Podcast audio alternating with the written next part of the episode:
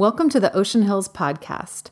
Our hope is that today's message would help you connect more deeply with God and with others. If you would like more information on what is happening in the Ocean Hills community, check out our website at oceanhills.org or download the Ocean Hills app. If you are encouraged by our ministry and would like to partner with us financially, you can give through your mobile device by texting Ocean Hills to 77977. We hope you enjoy this message. Thank you. Thank you. Thank you. Oh, I love that line. I, I stop all negotiations with the God of all creation. What an affirmation of our faith. How many of you love to negotiate with God? How many of you are bargaining with God? God, if I'll do this, if you do that, God, I need you, right? Part of our Christian faith, we like to negotiate. So I love it when we sing a song where you know what? God is God. He gets to do what He wants. He's the Lord God Almighty. You don't get to negotiate with Him. I mean, you can play that game if you want, but what God really wants is the God of all creation wants us to surrender to Him, to yield to Him, to trust that what His Word says is true, and then follow it, lean into it, live it out as an act of faith. And that's one of the greatest challenges in the Church of America today. We believe, but our beliefs don't often translate into behavior that uh, reflects what God's Word is teaching for His people to live and love and serve and give and forgive and all of these ways of living that Jesus taught about. And so today I'm hoping we can kind of bring those two together. What you believe, stop negotiating and start behaving or living out your faith in ways that uh, reflect that you love Jesus. And uh, if you have a Bible, I'm going to invite you to turn to Colossians chapter 1. And before I jump into it, I was told this morning that Drew and Rebecca Boa, you're here. It's your last Sunday with us. You're moving to Colorado. I hate it that you're moving. We love you. Where are you guys? Stand up. Are you here? Are you, are you playing hooky? Oh, you're in the back row. I love it. All right. Hey, we love you. We miss you. God bless you. Thanks for all you've done to make our church better over the years. And uh, we're sad to see you go. Hey, I want you to think before we jump into this passage, I want you to think about the word first. First, first, first. Um, first place. What does it imply if you're you got first place. You're the best, right? You're like, what about if you're first string? There's something about being first string versus third string, right? What does it imply? You're better if you're first string, right? You're, there's something special about you if you're first team All American. This idea of being first, how about having a book? I had my, one of my dad's best friends, Paul Taylor, he used to collect first edition books. First edition, more valuable, more special, right? There's something about first in our culture, in our world, in our lives. Uh, any of you are mountain climbers, the first ascent to summit a peak or a mountain. There's something about being the first one to do it. More courage, you're more special, you're more of a leader, you're more important. There's these, right? Are, are you with me? Would you agree with me? And so I want you to notice what you notice as we read Colossians chapter 1. Paul is making an argument that Jesus is first in everything. He's supreme. He's special. He's different. He's unique. He's number one. He's greater than anyone or anything. That's what I see as I simmer in and soak in this passage. There's like a neon sign that just says, Jesus is greater. Jesus is number one. Jesus is first in everything. Let me read it for us. Colossians 1 Christ is the visible image of the invisible God it's going to take me a while to get through this path. Christ is the visible. What does God look like? Christ is the visible image of the invisible God. Some of you are wondering, what's, I wonder what God's like. The Bible says, look at Jesus. What is God like? Look at Jesus.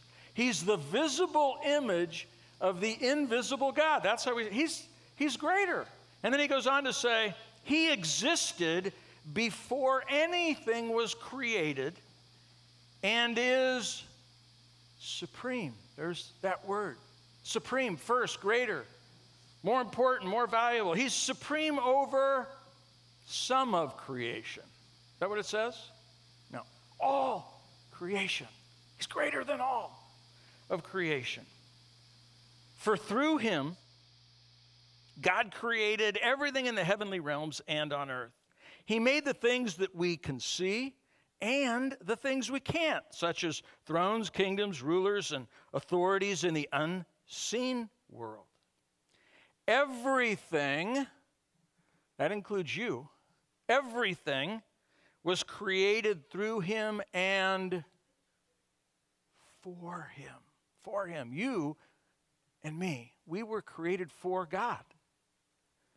We were created to be in a personal relationship with the living God, to worship Him, to love Him, to serve Him. We were created, the Bible says, and in the Bible, if you're a follower of Jesus, this is our authority, not the Wall Street Journal, not a certain news station. The Bible is our authority. It says you were created by Him and for Him.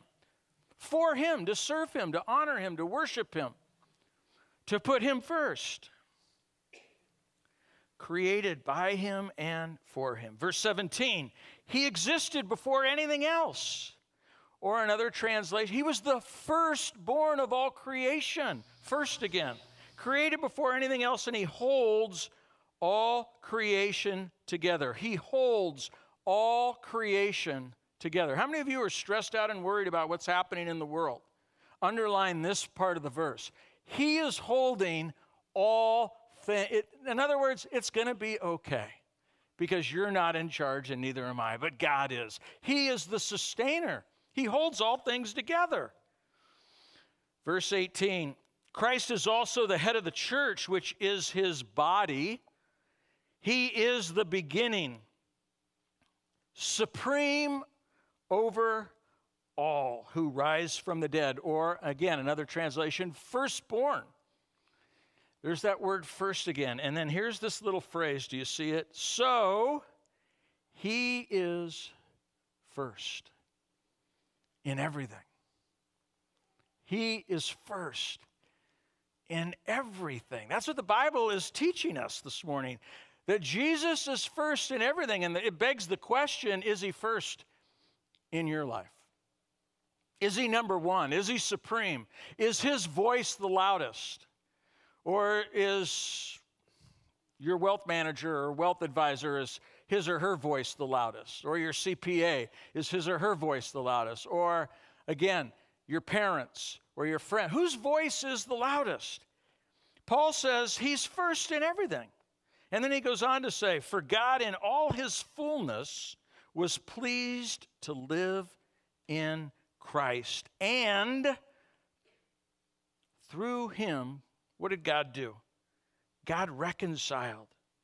Through Christ, God reconciled everything to himself. He made peace with everything in heaven and on earth. How did he do that? How did he do that? By means of Christ's blood on the cross. The cross is the center of everything. And this morning I'm going to challenge you. I want to have a circle. If you were wearing a t shirt with a circle on, on your t shirt, is it a money sign in that circle or is it the cross in that circle? What is the center? What has first place in your life? Paul said that through him God reconciled everything to himself. He made peace with everything in heaven and on earth by means of Christ's blood on the cross. And then the next three words. This includes, say it out loud, you. This includes you. Bible speaking to you this morning. This includes you who were once far away from God. And today, some of you may still be far away from God. You may be here and seeking. You may have been brought by a friend, and you're not a believer. You, wouldn't call yourself a Christian. In fact, if that's you, you might want to high five your Christian friend right now and say, after this sermon, you might not want to be a Christian anymore. You might be joining me, you know. This message is gonna, it's gonna mess with some of you. I'm gonna, I'm gonna poke at some of you. I'm gonna, is it okay to be a little spicy this morning? Is that okay? Max, you gonna be, are we still friends? Okay, here we go. Buckle up. Everything in, everything, everything, everything in this passage shouts that Jesus is greater that Jesus is first, that Jesus is, in the words used there, supreme. And if that's true, and that's, that's what begs the question this morning, if that's true for you, then that changes how you live your life. At least it should. It changes how you navigate relationships. It changes whether or not you worry and how much you worry and what you're stressed about and what's freaking you out and what you're angry about. It changes your attitude towards your possessions, towards how you spend your money, whether or not you give your money, how much of your money you give, where you give it. It impacts whether you're a resentful person or a bitter person or a forgiving person, whether you're locked up or you're freed up, whether your identity is in God and Christ and being a child of God or your identity is in your abs or your health or your beauty or your whatever it is. If you're a person of faith, if you're a follower of Jesus, what Paul is saying, if Jesus is who he said he was, and if this passage is true that he is greater, he is supreme, he is number one, it changes everything. Verse 18, underline it, circle it. So he is first in everything. And if that's true, then he is deserving of all glory and all honor and all praise. He is deserving of us worshiping him, singing, crying out, following him, not negotiating with him, following him because he's trustworthy. Which is why we read throughout Scripture, Genesis through Revelation, there's this spiritual principle that we can't get away from that God's people, when, when God's people truly recognize who Christ is, we worship him. We put him first and we give. We give, not just our time, we give our money. It's just so interesting. The people of God throughout Scripture are invited, are called, are even commanded to give God their best, their firstborn, their first fruits, their tithe, which is the first 10% of whatever they produce in terms of work. There's a theme throughout Scripture. I have a stack of books here. This isn't Jon Ireland making this up. I, I actually went on vacation but took a bunch of books with me the last couple weeks. I thought, oh man, I'm going to got to talk to our church family about stuff. The Genius of Generosity by Chip Ingram. Great little book. The Treasure Principle. Discovering the secret of joyful giving. And there, you're going to find repeated in every book that, that giving and generosity is to be joyful, not grumpy giving. It's not like, oh, God, the church needs my money, or oh, Young Life needs my money, or whatever, man. That's, that's called resentful giving. How many of you have ever given because you felt pressured? I have. And you know what? I left this fundraiser dinner and I, I, I felt pressured. And, and you know what? When you feel pressured to give, you know what happens? You become resentful. All of a sudden, rather than being joyful about the organization, I'm like, they were pressuring me. Now, now I'm like, like mad at them rather than joyful. So th- we're not here to have me pressure or guilt you or it's it really is about if I love God, if I have faith and I trust Him, the, the question back is Does God trust me? Can God trust me? That's really the big question this morning. God entrusts every one of us with resources, and the question is Can He trust you? to provide the resources for his work and his mission. The treasure principle, Tim Keller, Jesus the King, and his teaching in the Gospel of Mark on, and a lot of it has to do with giving. Money, Possessions, and Eternity. Man, that, that book changed my life. My friend Dan Biederman gave it to me. I was le- looking in the front. 1999, he gave me this book for Christmas, and then we met, and he actually discipled me about giving and how my giving wasn't aligned with who God and His Word was calling me to be. And then here's one more that I think is worth reading. It's called God and Money How We Discovered True Riches at Harvard Business School. These two guys were getting their MBAs at Harvard Business School. And, uh, and then they, they did a whole research project on generosity, on giving, on money. And what's the Bible uh, say about money? And uh, there you go. All right. So I've been reading all this stuff, and now you get to decide for yourself. I, I, let me just be clear I am not the boss of you. I know that. I get that. I can't tell you what to do.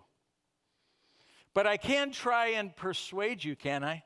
I can teach you God's word and hope that the Spirit of God and the Word of God nudge you, persuade you so that you're not negotiating with God. Some of you have lived your whole Christian life negotiating with God around money.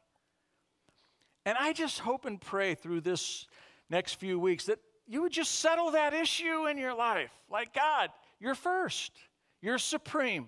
You're Lord. You're not just my Savior, you're my Lord. You're my Master, which means I respond to your teaching and I live it out. So, let's just do a quick little survey here. Some people say, well, Jon, we're, we're not under the law anymore, we're under grace, right? It's interesting how many Christians love to use that argument, and, and, and being under grace means I lower my level of giving rather than increase my level of giving. I don't quite understand that. But before the law was ever given, Genesis 4, Cain and Abel. Remember that story? I think I have just up on the screen here.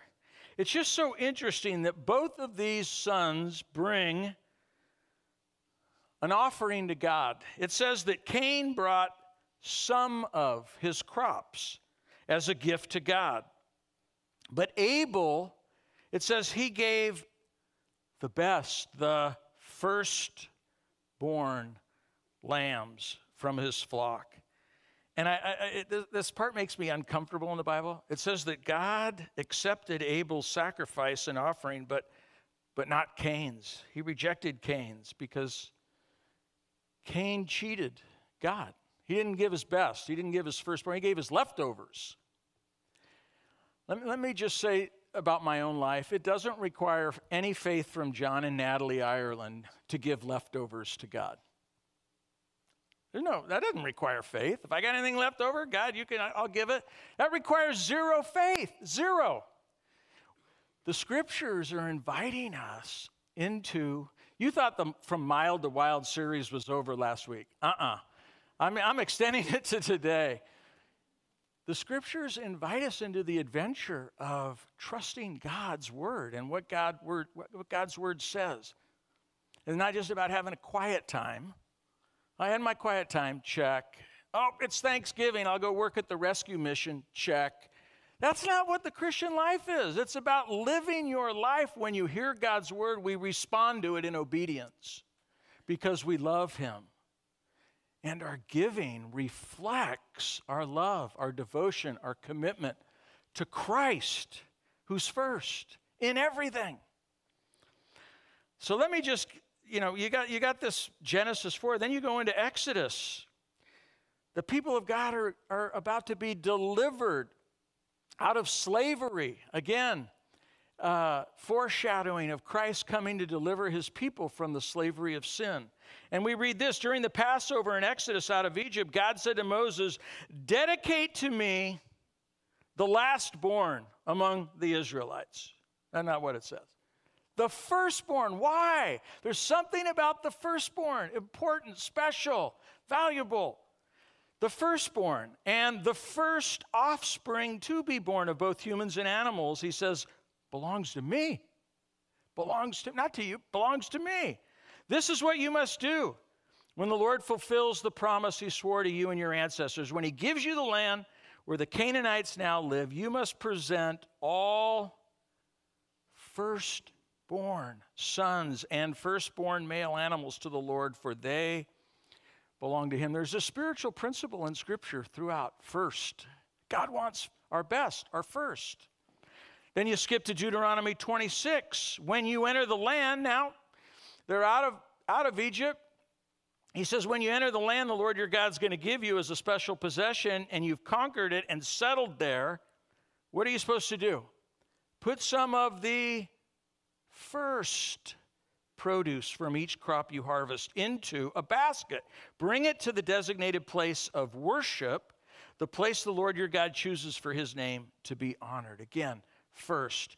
Proverbs 3, the wisdom literature. And wisdom literature has to do with becoming a person that's skillful at living. Did you know that? That's what, that's what wisdom is in the Hebrew. It has to do with skillful living. Well, honor the Lord with your wealth and with the, say it out loud. That was a whisper. First fruits. First fruits. The joy of generosity. I get to give God my first fruits of all your produce. And then your barns will be filled with plenty, and your vats will be bursting with wine. Have you ever taken God up on that promise? I wonder. Okay, God, I'm going to honor you with my first fruits. I'm going to do it. And then trust that God will provide for you, that God will give you the ability to make more to provide for your family. Oh, yeah, I forgot. There is the fine print that somebody maybe forgot to tell you when you became a Christian. It's that God owns everything, and what you have is a direct result of not how awesome you are, but how awesome He is. Proverbs chapter 10, 22, the wisdom literature, the blessing of the Lord makes a person rich. Do you believe that? I had a close friend who was part of our church for many years. He's moved out of town now, a real estate guy. And he, this is what he said to me. I thought, uh, he was a very wealthy man, and he said, You know what? I'm not smarter than anybody else. He goes, When 2008 happened and people lost so much, he goes, I was in between deals. I, I, I filter it as God, God was watching over me. It was a grace in my life. He goes, I had a lot of other business friends and that lost so much. And it's not because I'm smarter than them. I loved how he just gave credit for his journey. He just said, I, I was blessed. I don't know why, but I received that as a blessing uh, from God in my life for the wealth that I have. Deuteronomy 8:18, but remember the Lord your God, for it is he who gives you the ability to produce wealth.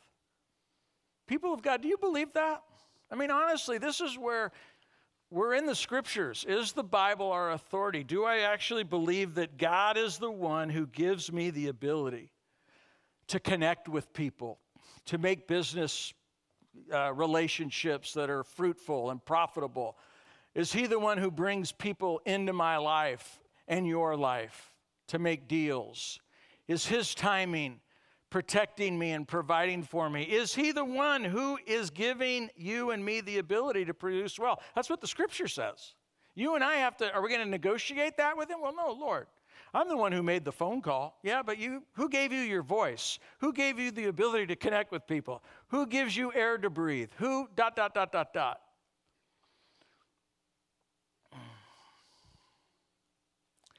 Again, some of the pushback on this is well, this is all Old Testament. We're under grace, not law. And then I, I, was reading Hebrews 13, 18. It says, Jesus, the supreme one, the one who we're saying is number one, says he's the same yesterday, today, and forever. He's the same. The God of the Old Testament is the same God in the New Testament, by the way. And I know we have Mosaic laws that are outdated and Levitical laws, but it's just interesting how I like to negotiate with God. Well, the money part, God, that's Old Testament, man. That, that, that's not me. Now it's whatever I feel like doing, right? Isn't that kind of the way it works? I don't know. You got to read your Bible and come to the conclusion without negotiating. That's why today I'm just trying to lay out for you the scriptures. I almost titled this sermon, Did Jesus Really Say That? And so just go back in your Bibles and read Luke 16, Luke 19, Luke 21, Matthew 6, Matthew 23, Matthew 25, and then read Paul. I mean, it's just filled with instructions and wisdom and guidance about money. And money is like, it's just, it's, it's the awkward uh, elephant in the room in the Christian church today. I read this week that the average follower of Jesus doesn't give 10% to the house of the Lord, they give 1.7%. And yet, everybody sitting in this room, if you can make living in Santa Barbara work, if you've figured out how to live in this town, you're some of the wealthiest, and I'm some of the wealthiest people on the planet. So oh, I'm not rich. Well, quit negotiating that one too. You are rich if you're living in this town. And that's not to, to, to kind of go eh on you, it's to just have a self awareness that money is a discipleship issue. It's a spiritual issue for me, and it's for you too. And when we go, I don't, I don't want to, I want to follow Jesus and all these, I want his blessing over all this, but I don't, I don't want to talk about. The scriptures are filled with instruction about worship and love and the way we express our worship and love is through our giving. And you know, the Bible says that money's a test. Did you know that? Rick Warren reminded me of that. I was reading a devotion. He said, Money's a, a tool and a test, a tool to do good, to help the kingdom of God move forward and expand, and lost people found, people that are far from God, to find freedom in Christ. It's a tool to help the poor, it's a tool to do good in this world. But it's also a test. God gives us resources and He wants to know can I trust you? There's a lot that I could go on. Matthew chapter 6, Jesus said, For where your treasure is, there your heart will be also.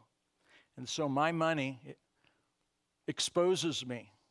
My Venmo, my checkbook, my credit card exposes me. What's most important? Who has my heart?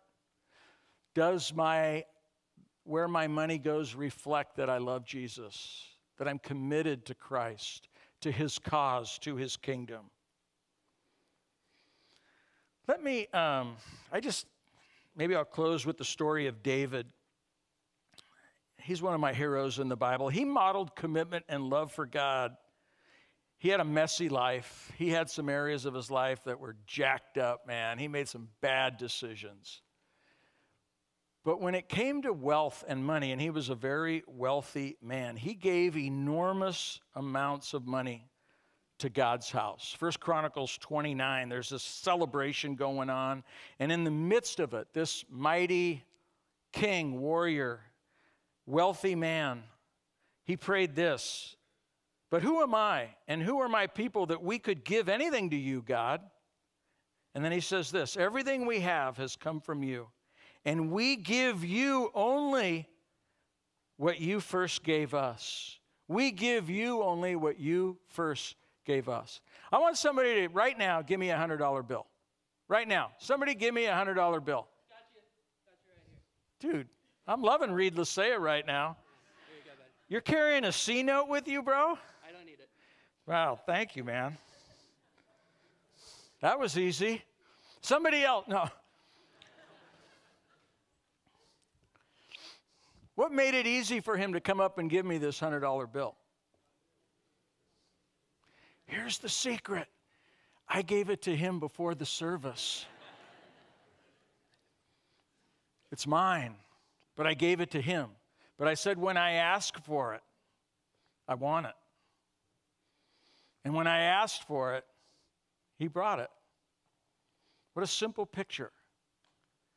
David reminds us all of it is God's. Not 10%, all of it is God's. And when he asks for it, can he trust you? Will you be faithful?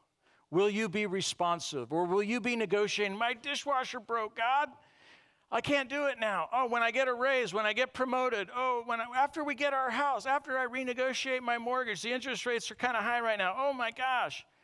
Whose voice is loudest in your life? Is it your CPA?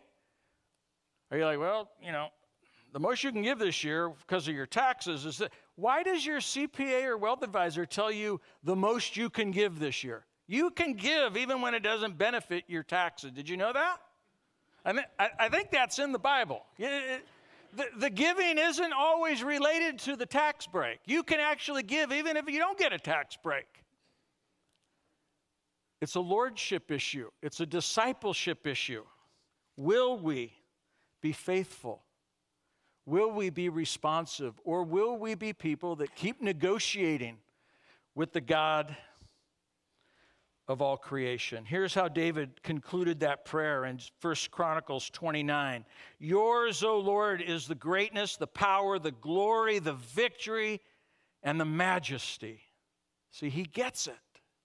David got it. He got that Jesus was number one, supreme, greater, first in everything. He said, Everything in the heavens and on earth is yours, O Lord.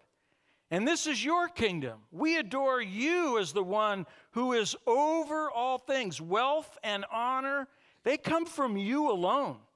For you rule over everything. Power and might, they're in your hand.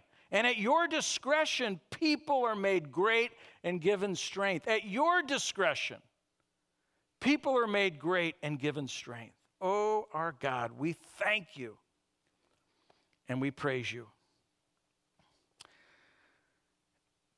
I'm not the boss of you. Let me close with that. I can't make you do anything. But I hope that you'll let the Word of God begin a new work in you. That maybe today there might be a seed planted in your heart that you go, you know, I'm, I'm, I'm the king of negotiating in business and with God in my spiritual life. And I would hope today maybe that you might settle that issue in your heart like, God, I commit to stop negotiating and to start putting you first, first fruits, first in everything. God has given everybody in this room resources that He's entrusted.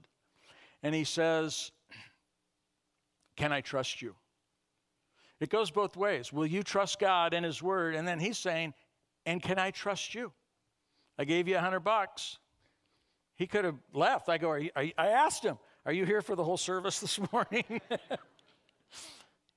and he said, Yeah, I'm here. I said, Okay, here, here you go.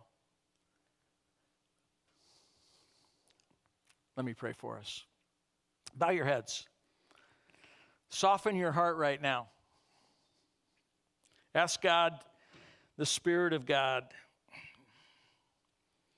to give you understanding for whatever it is you're feeling. Some of you are excited right now because you're, live, you're living it. You're, you're quietly cheering me on right now, going, dude, preach it. And there's others of you that are sitting here stewing and bitter and going, oh, and you can negotiate. There are scholars that look at tithing and explain it away, and there are scholars that look at tithing and say, hey, it's still a, it's still a 21st century principle in the New Testament. And we can get into this negotiation. And, and today I want to call us as a church to stop negotiating and settle this issue with the Lord and say, God, you're first. So, kind Father, thank you for the gift of Jesus.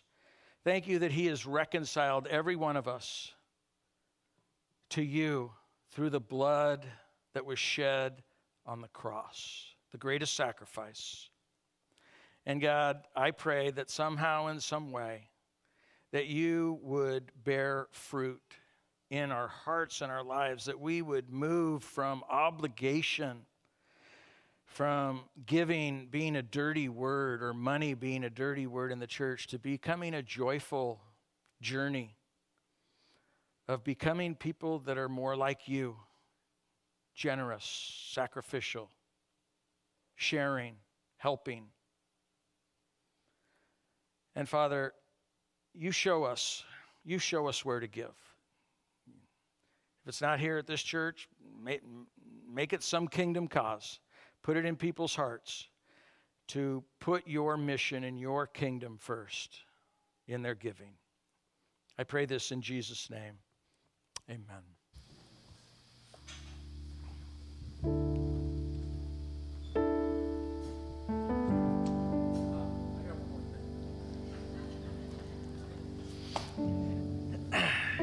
Challenge.